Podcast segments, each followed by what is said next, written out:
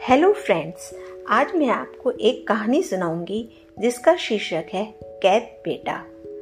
एक बूढ़ा इटालियन आदमी गाँव में अकेला रहता था। टमाटर उगाने के लिए वह कुछ क्यारियाँ खोदना चाहता था, लेकिन बूढ़ी काया अब ऐसी कड़ी मशक्कत करने के काबिल नहीं रही थी। उसका इकलौता लड़का, जो जब घर पर होता था तो उसकी मदद कर दिया करता था। आजकल जेल में था। बूढ़े ने अपने लड़के को चिट्ठी डाली। उसमें उसने अपनी जिगर में भरी निराशा उड़ेल डाली। मेरे प्यारे बेटे, मैं क्या बताऊँ? बुआई का मौसम है और टमाटर कम है। मुझे बड़ा बुरा लग रहा है, क्योंकि इस साल में कोई टमाटर नहीं बो पाऊँगा। अब बगीचे में क्यारियाँ खोदने की मेरी उम्र नहीं रही। अगर तू यहाँ होता तो मेरी सब मुसीबतें खत्म हो जाती। मेरे लिए प्लॉट जोत देता तू, प्यार पिता से। कुछ दिनों बाद उसे अपने कैद बेटे से एक चिट्ठी मिली। प्रिय पिता उस प्लॉट को खोदने की कोशिश भी मत करना। ये बहुत ज़रूरी है। आप समझ रहे हो ना? उस प्लॉट को बिल्कुल नहीं खोदना।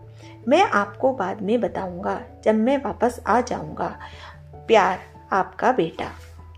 अगली सुबह, बहुत सवेरे ही इटली में विभिन्न पुलिस बल का हुजूम बूढ़े के घर पर आधम का उन्होंने पूरा खेत खोद डाला।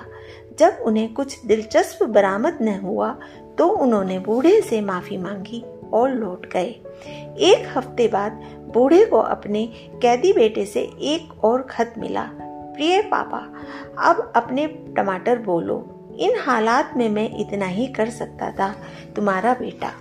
तो फ्रेंड्स इस कहानी से हमें शिक्षा मिलती है कि जहाँ चाह होती है, वहाँ राह होती है।